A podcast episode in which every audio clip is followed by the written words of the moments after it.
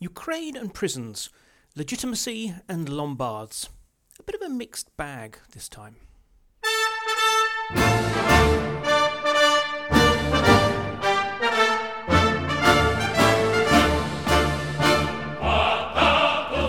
Hello, I'm Mark Galeotti, and welcome to my view of Russia in Moscow's shadows. This podcast, of varying length, frequency, and format, yet always reassuringly low production values, is supported by generous and perspicacious patrons who also receive extra perks and bonuses appropriate to their tier.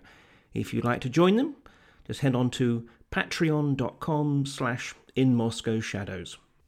But now, on with today's program. So I'm going to be travelling for the next couple of weeks, or most of the next couple of weeks, and although I hope to provide patrons with one or two little short written updates, given that I didn't want to leave everyone hanging, I thought I'd record just a short episode in which I address a couple of big and a couple of smaller questions that crop up. The first one, of course, is what else could it be but Ukraine, in which, ironically, we're in a situation where there's lots happening and there's not much happening. What do I mean by this? Well, look, we still have the presence and the presumed continued build up of troops, more than 90,000 Russians on or around Ukraine's border, which is significant, and we're getting a lot of you know, deep concern being expressed, which, as I said in a previous piece, really is presumably driven by some kind of intelligence that suggests they have a sense of serious and worrying Russian intent. Because, you know, remember, 90,000 troops is a substantial force, but it is not an overwhelming one when we're talking about tangling with the entire Ukrainian military even with the very real increases in Russian military capabilities, which are substantial and, let's be honest, are, however much the Ukrainians had improved, still disproportionately powerful. It means that while the Russians can strike at Ukraine without any question, they certainly cannot in any way guarantee for themselves an easy win. But still, the fundamental question we come back to is why why is all this happening? Why create such a moment of tension at a time when in some ways, in wider terms, things seem to be going, I wouldn't say the Russians' way, because that implies a certain zero sumness, but certainly they actually had certain reasons for a degree of satisfaction. Well, the first main reason that tends to be adduced is this notion that Russia is concerned that its red lines are either being crossed or at risk of being crossed, and therefore that's why it needs to either make a really strong and serious gesture to say, please take us seriously because we will act if we feel we have to, or actually prepare for some kind of preemptive or reactive move in, in result. And it's quite interesting that we have had a series of voices of the kind of people who tend to be the usual articulate and authoritative explainers of Kremlin policy, and in some ways also their sugarcoaters coming out on this. We had Fyodor Lukyanov, Dmitry Trenin, Ivan Timofeyev. You know, these are all the people who do tend to channel Kremlin thinking, but with a much, much more West friendly veneer, at least to it. And they're all saying the same thing that the Kremlin feels that it is being ignored, it is being taken for granted, its interests, its core existential as it sees its security interests, in Ukraine in particular, are not being addressed, and that it cannot allow this to happen because after a certain point it becomes almost impossible to reverse the process.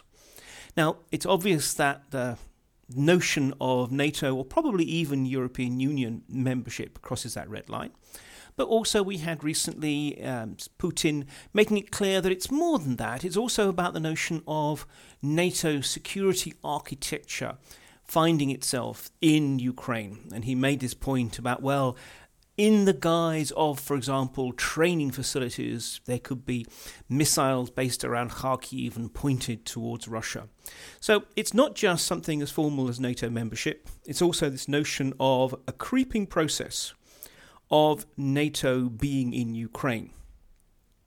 And this is the interesting and challenging dilemma because if you think about it, precisely because Ukraine clearly is under threat, its sovereignty, which is meant to be guaranteed by international law, is being challenged by Moscow. And at the same time, if we're honest about it, there is no way that NATO troops would ever intervene directly in support of the Ukrainians if the Russian attacked. I mean, actually, the European Union has made it really explicit. They said there'll be diplomatic and economic and political support, but not military. The Americans, unfortunately, continue to use this formula that sort of nothing is off the table, which I think is meant to guarantee strategic ambiguity, the idea that it'll intimidate the Russians. In practice, they know perfectly well uh, that what it means and what it doesn't mean, and therefore I think in some ways it's counterproductive. But but there you go. But the point is, if NATO troops are not going to be doing it, then all really the West can do, in all conscience, is actually support Ukraine so that it can defend itself as far as possible. And I'll be honest, although some people say, oh, that's, that's provocation and so forth, I think that's entirely right and proper. Just because Russia is kicking up a fuss about it, it does not mean that we should not be helping the Ukrainians in this respect. But of course, when we do that, when we have training missions, when we sell them new advanced hardware, or in some cases even give it to them, when we do all these kind of things, the risk is that this either is genuinely perceived in Moscow as actually some kind of NATO penetration using Ukraine like some kind of forward basing area or at least it can be spun as such. And the trouble is, we don't really know how Moscow genuinely sees the situation.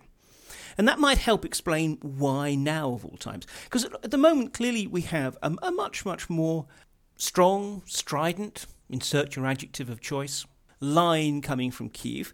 We've had this, admittedly, frankly, rather bizarre pres- uh, press conference by Zelensky in which he talked about clear evidence of a coup being arranged and so forth. I'll be honest, if you actually have solid evidence that there's a, a Russian backed coup being organised against you, then the outcome should be arrests and prosecutions, not a snarky press conference. Anyway, at the same time, although you will hear people say, oh, no one in Kiev is thinking about any kind of military reconquista of the Donbass, let alone Crimea, of course there are. They're a fantastically small minority. They do not have any serious impact on policy, I think. I hope, but I think. But the point is, they're there. There are those people, and disproportionately, these are people within the military and the security apparatus who do talk about a day and a day that's coming and a day that's getting close when exactly just such an operation will carry out. Now, I may not think that they're serious. You may not think they're serious. My big concern is because clearly these are exactly the kind of people that Russia's intelligence apparatus will be monitoring because, from their point of view, they're the dangerous ones. My concern is that instead of treating them as a blowhard fringe, that Moscow might be taking them seriously, might think that somehow they are actually articulating what is the secret desire of the Zelensky administration. Because this is one of the problems. We, we found this, and actually, I'll, I'll come on to it in another context in a moment, that many Western commentators and even analysts do look to certain kind of, again, fringe Russian voices or the kind of toxic commentators for whom actually their job is precisely to say outlandish and extreme things about the West and the threat it poses to Russia and so forth, and treat that somehow as if these people are channeling the Kremlin zeitgeist. Well, so too, the Kremlin could be just as easily miscalculating dramatically and seriously what's going on in Ukraine. These people, and look, I mean, I, I remember myself once being in Kiev and being harangued by I'll keep this as general as possible, but you know, a, a middling senior military officer with a very distinguished career, who absolutely was telling me, and I think with, with, with total confidence and sincerity, about how Ukraine was going to take back the Donbass, and how ultimately the Americans, when push came to shove, would, would be backing them up. That will not happen. Neither element of that. But on the other hand, if other people also were listening to that same conversation, people who are reporting back to Moscow, it's possible that this gets, this kind of thing, I wouldn't say that particular conversation, but this kind of thing precisely gets elevated And when seen through the, let's be honest, rather paranoid filters of the people at the top of the system, people at the top of the system who, after all, do believe that the Euromaidan revolution was a CIA plot, who do believe that Ukraine isn't really an independent country after all and ought to be part of the sort of loving fraternal embrace of the Slavic people, well, maybe for them, they actually think that there is something happening in Ukraine that they have to stop. And if not that, well, maybe they have something else in mind. I mean, to some, this is an attempt to extort another presidential summit with the Americans. After all, that's what happened this spring. I'm not entirely convinced. I'm not entirely convinced for two reasons. One is that I don't think they tried the same trick twice. And secondly, that I don't think that they were actually aiming specifically for a presidential summit in spring. It's just that's the. Uh, that's the goodie that came out of their, their little gambit, and they thought, fine, we'll take that. But nonetheless, it's possible, and that would be in line with a sort of wider Kremlin desire for some kind of new grand bargain, some kind of new Yalta, a sort of geopolitical understanding that gives it a sphere of influence and gives it, and in this respect, I have a small, slight little glimmer of sympathy, but gives them some sense of predictability. Because the thing I get is that I don't feel that the current Kremlin really knows where it stands, really knows what the rules of the international order are. Because let's be honest, we have rules, but they do get flouted and breached at, at every time. So I think there is, there is a yearning for some kind of, of certainty. And also, if we're thinking about Putin and his grand historical legacy, while I'm sure bringing all of Ukraine back into the fold would be great, it's hard to believe that he doesn't know perfectly well, or isn't being told perfectly well, that this would come at massive cost. Cost in terms of lives, cost in terms of Russia's diplomatic position, its economic status, etc., etc. So it may be that instead, some kind of new Yalta would be enough to make him feel as if he's genuinely laying down his marker on, on Russia's history. And so, to this end, really what the Russians have to do is to look as scary as possible. I mean, I think the problem, in, or one particular problem, is that they have internalized the lesson, and let's be perfectly honest, the West has entirely encouraged this. That Russia only gets treated seriously when it's a problem for the West. As far as the Russians are concerned, and when I say the Russians, I mean the Kremlin is concerned, when they cooperate, when they're good boys, that's that's nice, but they don't get anything out of it. If they want to get get something out of it, they have to break the rules. And this is why it's interesting that we see a particular attempt to amplify this notion that the current situation is really dangerous and there is the risk of some kind of accidental war that will spiral out of control. Now, look, I do believe that there is the scope for individual, sort of local, um, such inadvertent escalations. You know, some soldier somewhere uh, fires accidentally on, on, on the line, some um, Donbass militiaman provokes a firefight and other people get brought in. But I also believe that there are mechanisms there precisely to limit and de escalate this thing.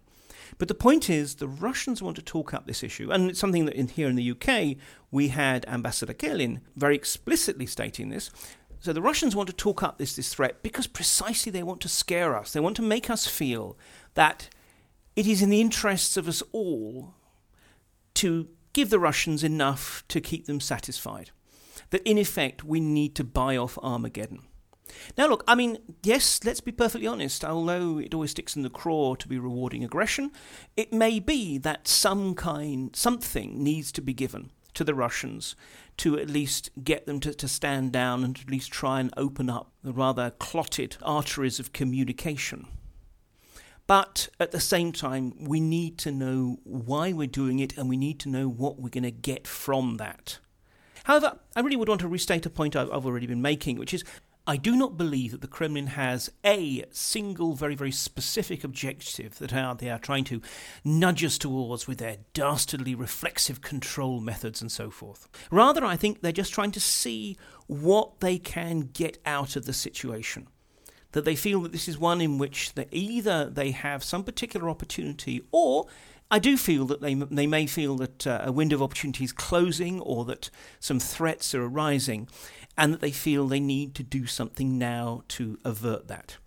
Now, that means that military action is not only not imminent, it is, from the Russians' point of view, not ideal.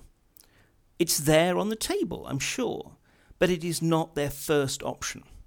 And to that end, I would adduce just one point is that although, again, there are certain quarters from which one can hear all kinds of blood curdling things, particularly the sort of toxic TV commentators, who are anyway essentially state sanctioned shock jocks.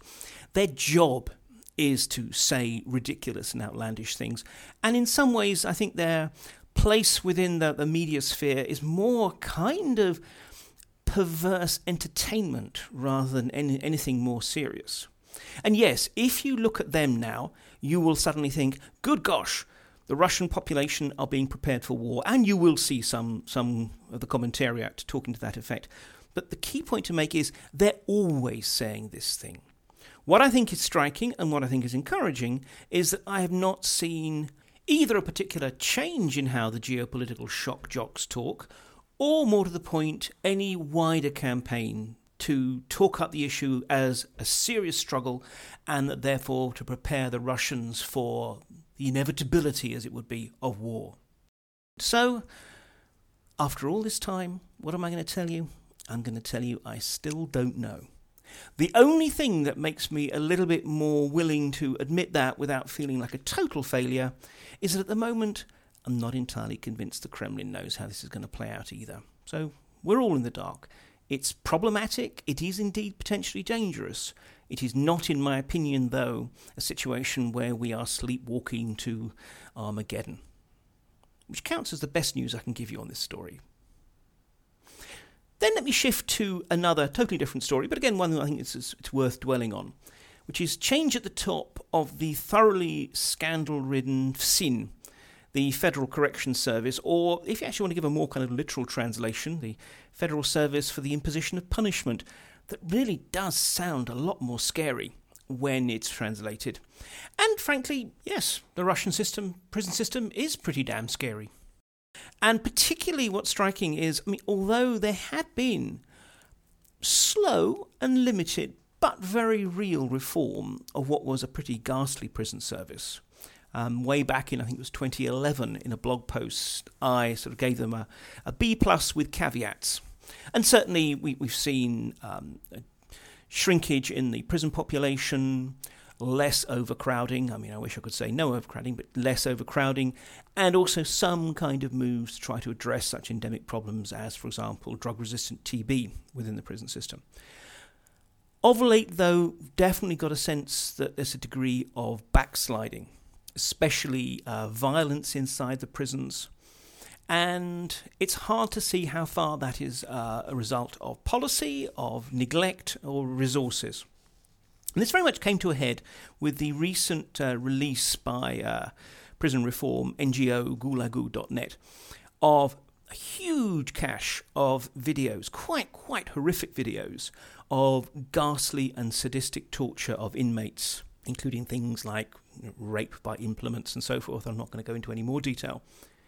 Carried out by and or on behalf of prison authorities in some specific prisons.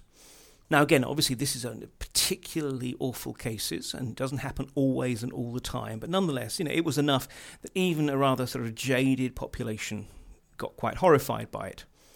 And so it's perhaps not too surprising that Putin dismissed the previous head of FSIN, Alexander Kalashnikov, which also, incidentally, gave people a chance to use the rather splendid headline Putin fires Kalashnikov, and replaced him with Arkady Gostev.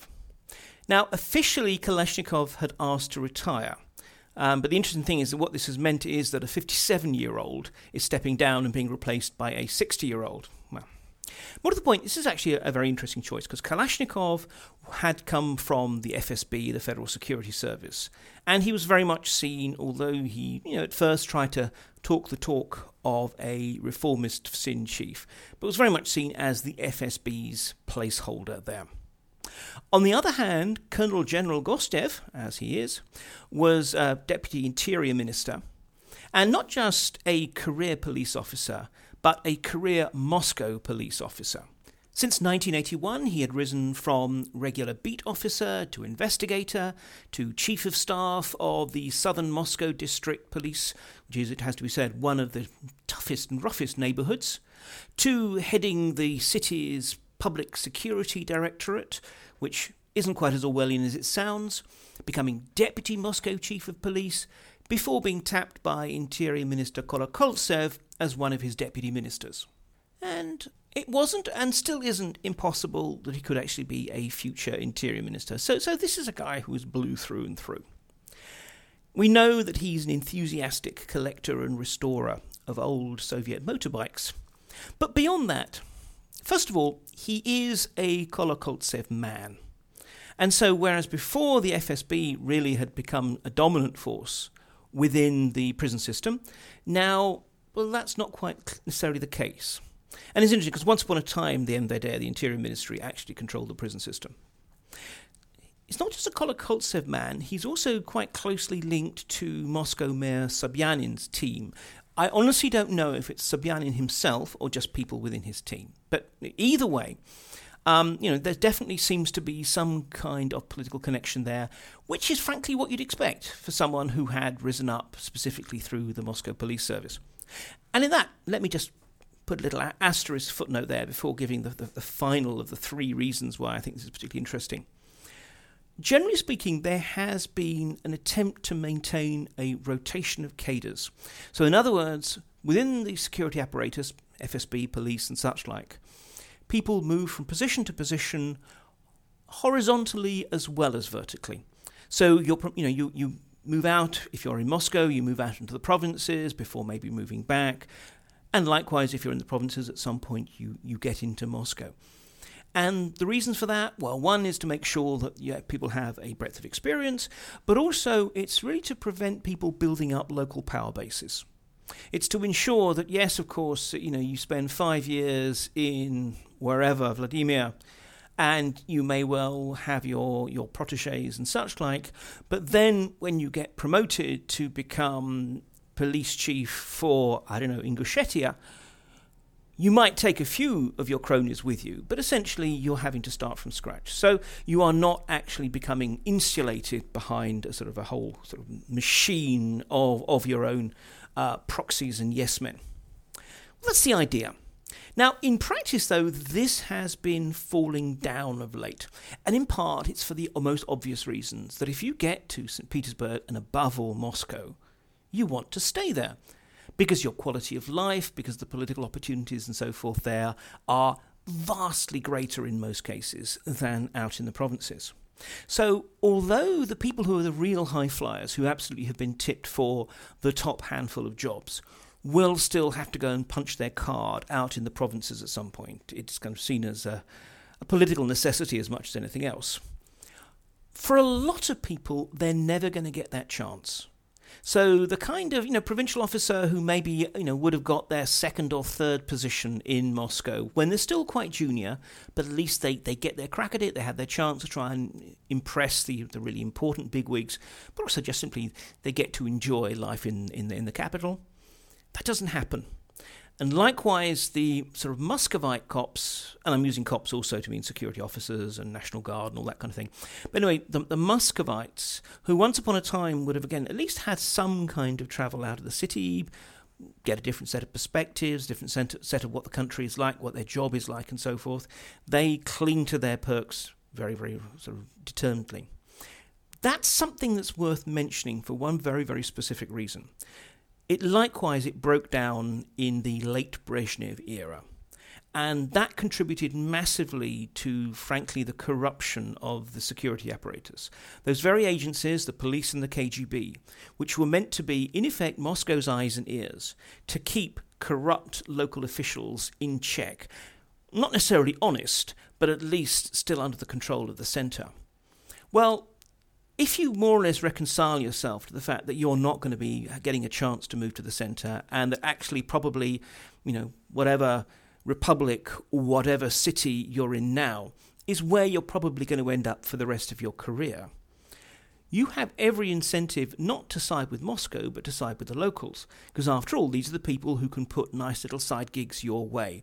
These are the people who, you know, will uh, make sure that your kid gets a, a good job. These are the people whose sons and daughters your kids are going to be marrying. You know, for all these kind of reasons, they tend to get integrated within corrupt local circles, and instead of becoming Moscow's control mechanisms, become part of the krisha, the roof, the cover and instead reporting back, yeah, everything's fine, while they're covering up what's going on in the region. So that again, that's just something that it's worth watching if this process continues into the future.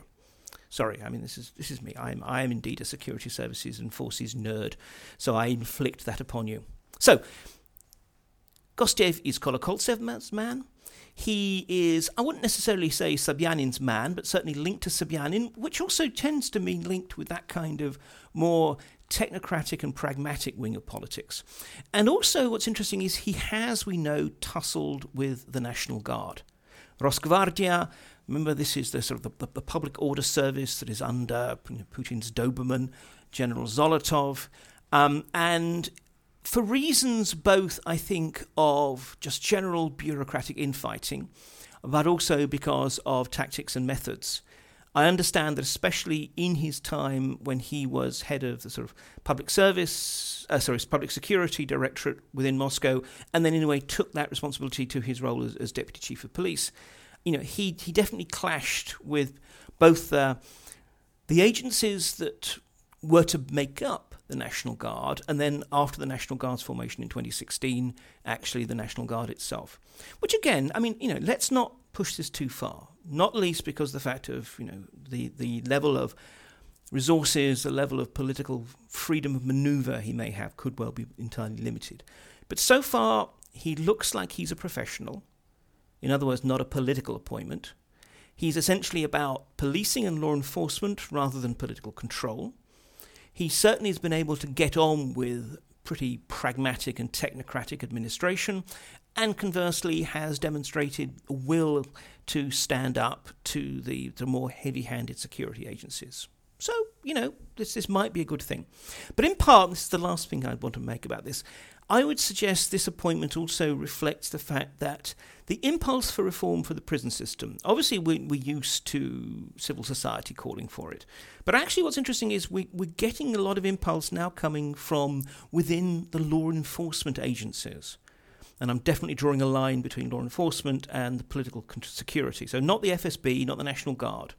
But for example, um, earlier in November, 16th of November, the Prosecutor General, Igor Krasnov, speaking in the State Duma, really strongly called out FSIN and the status of the prison system, highlighting poor conditions, highlighting the abuses of inmates, highlighting the endemic violence within the system. You know, he really did not pull his punches. So we have the Prosecutor General speaking out for this, and it's also very clear that we're actually also getting considerable uh, dissatisfaction with what's been going on within the prison system and within FSIN from within the Interior Ministry. And again, it's not because necessarily they are, they are bleeding hearts. It's that what they fully understand is that corruption and violence within the prison system actually contributes to recidivism. Instead of reforming people, it actually this is a sweeping comment, breaks them further. So when they are released, then actually they continue or go back into a life of crime. And in some cases, uh, again, this is something that the police have highlighted, actually go into much, much more serious crimes. So this is the essence of the kind of reforms piecemeal, very, very specific and sectoral, but nonetheless, there are kinds of reforms that still are possible within the Putin system. And again, all I'm going to say is possible. Reforms that are driven by pragmatic, technocratic reasons that do not challenge the power of the state, but on the other hand, what they implicitly do is try and limit the arbitrary and corrupt elements of that state. So, in this respect, this looks like, it sounds like, it seems like a little bit of good news. And isn't a little upbeat note like that a suitable point to have a quick break and a quick sip of tea? Just the usual reminder you're listening to the In Moscow Shadows podcast. You can support it by going to patreon.com slash in Moscow Shadows. And remember that patrons get a variety of additional perks as well as knowing that they're supporting this peerless source on all things Russian. And you can also follow me on Twitter at Mark Galeotti or on Facebook, Mark Galeotti on Russia. Now, back to the show.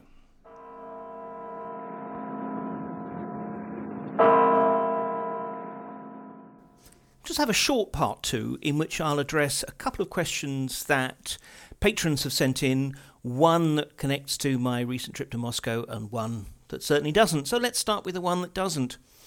I was asked the question what I thought about the proposal that is being floated in the US Congress not to recognize Putin as the president of Russia if he stays after 2024 on the grounds that the constitutional amendment which allows him to stay longer was not done in sort of full accordance with the law and the constitution.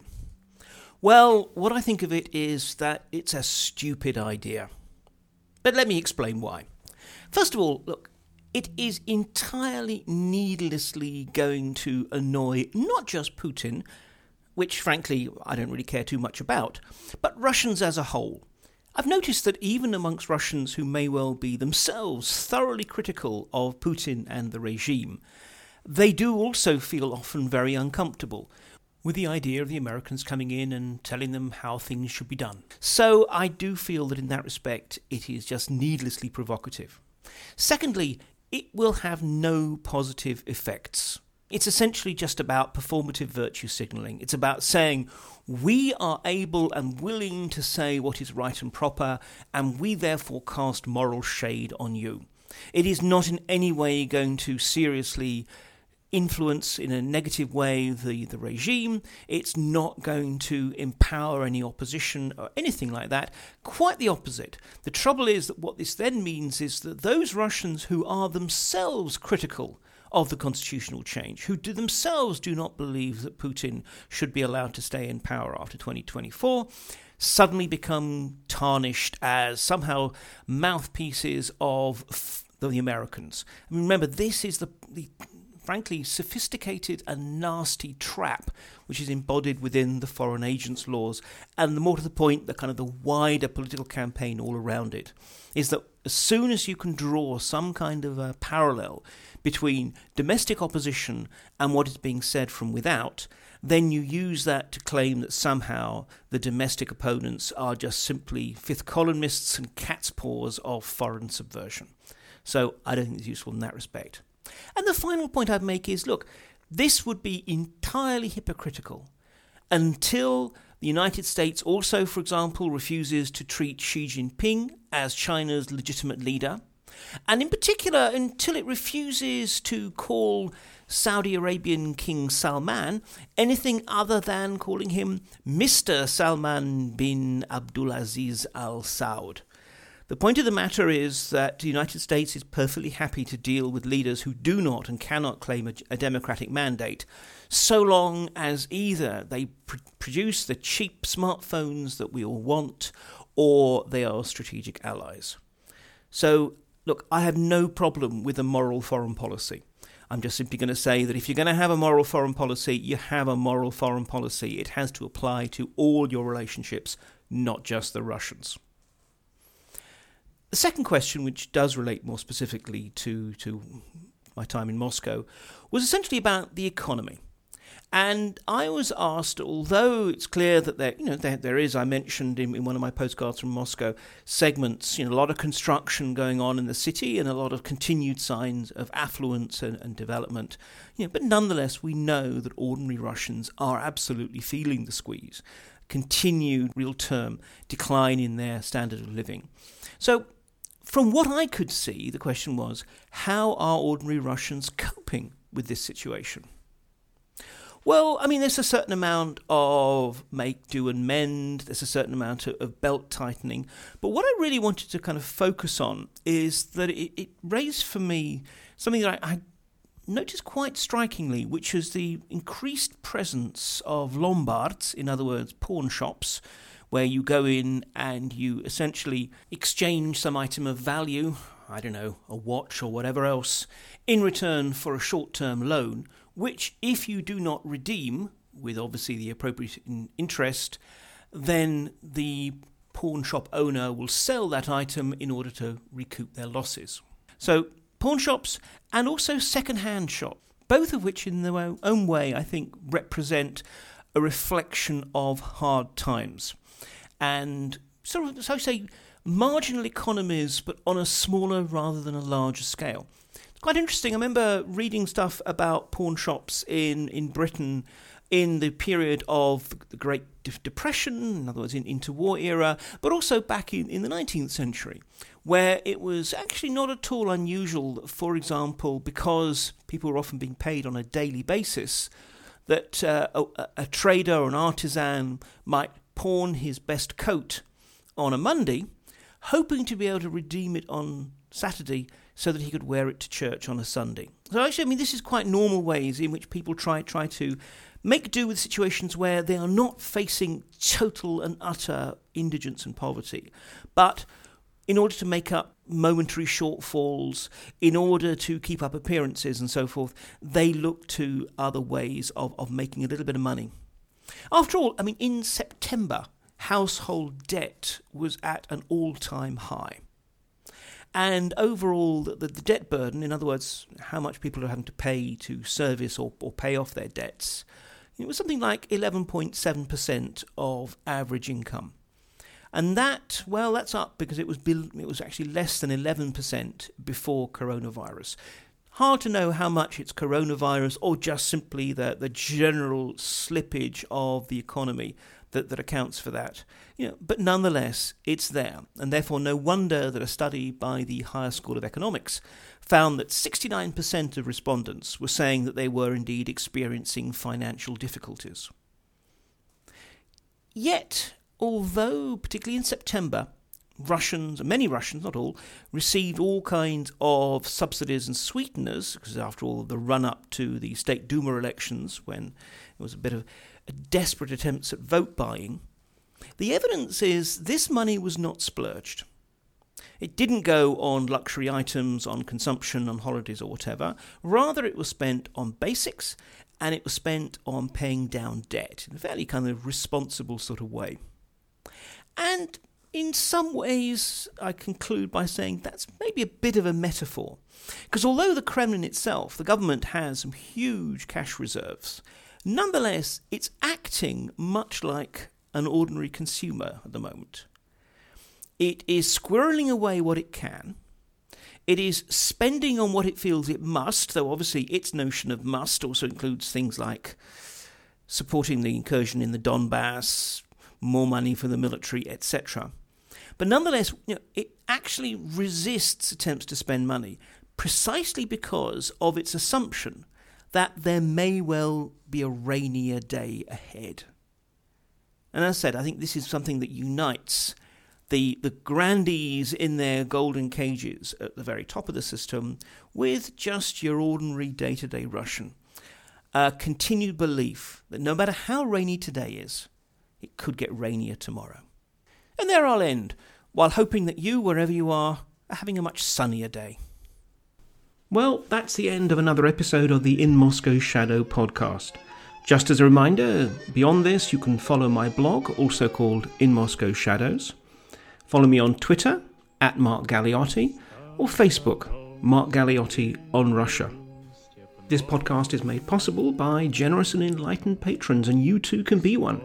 Just go along to my Patreon page, that's patreon.com slash in Moscow Shadows, and decide which tier you want to join, getting access to exclusive materials and other perks. However, whether or not you contribute, thank you very much indeed for listening. Until next time, keep well. И только будь, пожалуйста, со мною, товарищ прав.